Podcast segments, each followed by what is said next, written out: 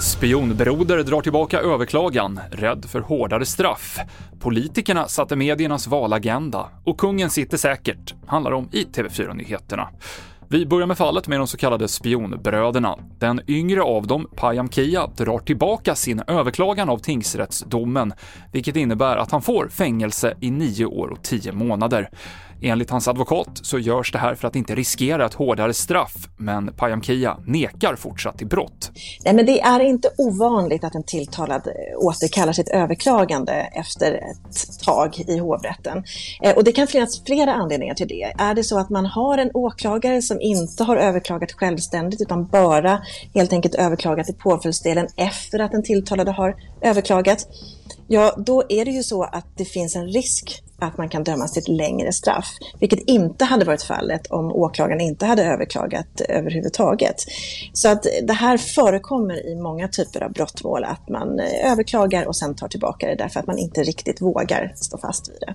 Det sa Johanna Björkman, juridisk expert, och Svea hovrätt skjuter nu fram sin dom mot den äldre brodern Peyman Kia som fick livstidsfängelse i tingsrätten. Den kommer istället torsdag nästa vecka. Det var politikerna och inte medierna som styrde vilka ämnen som dominerade nyhetsrapporteringen under valrörelsen, konstaterar Institutet för mediestudier i en rapport. Tre medieforskare skriver på DN Debatt att viktiga väljarfrågor som partierna inte ville prata om hamnade i mediaskugga. Man nämner sjukvård, utbildning och klimat. Jag tycker att vi har tagit upp ämnen som klimat, skolvård och omsorg. Men det är klart att vissa ämnen har sammanfallit med det även politikerna har varit intresserade. Ett stort samhällsproblem är ju eh, brott och straff, det vill säga gängskjutningar. Och det är klart att vi har rapporterat om det. Eh, precis som att politikerna också vill att prata om det. Det sa Fredrik Malmberg som är nyhetschef här på TV4 Nyheterna. Till sist kan vi berätta att kungen verkar sitta säkert på tronen, visar SOM-institutets senaste mätning. 11 procent tycker att Sverige borde införa republik och så låg har den siffran inte varit sedan 2001.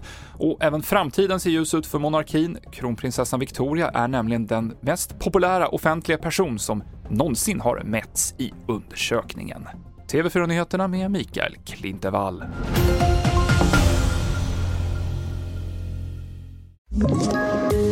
Poddtips från Podplay. I podden Något Kaiko garanterar östgötarna Brutti och jag, Davva, dig en stor dos skratt. Där följer jag pladask för köttätandet igen. Man är lite som en jävla vampyr. Man har fått lite blodsmak och då måste man ha mer. Udda spaningar, fängslande anekdoter och en och annan arg rant. Jag måste ha mitt kaffe på morgonen för annars är jag ingen trevlig människa. Då är du ingen trevlig människa, punkt. Något Kaiko, hör du på Podplay. Därför arkadeinerna.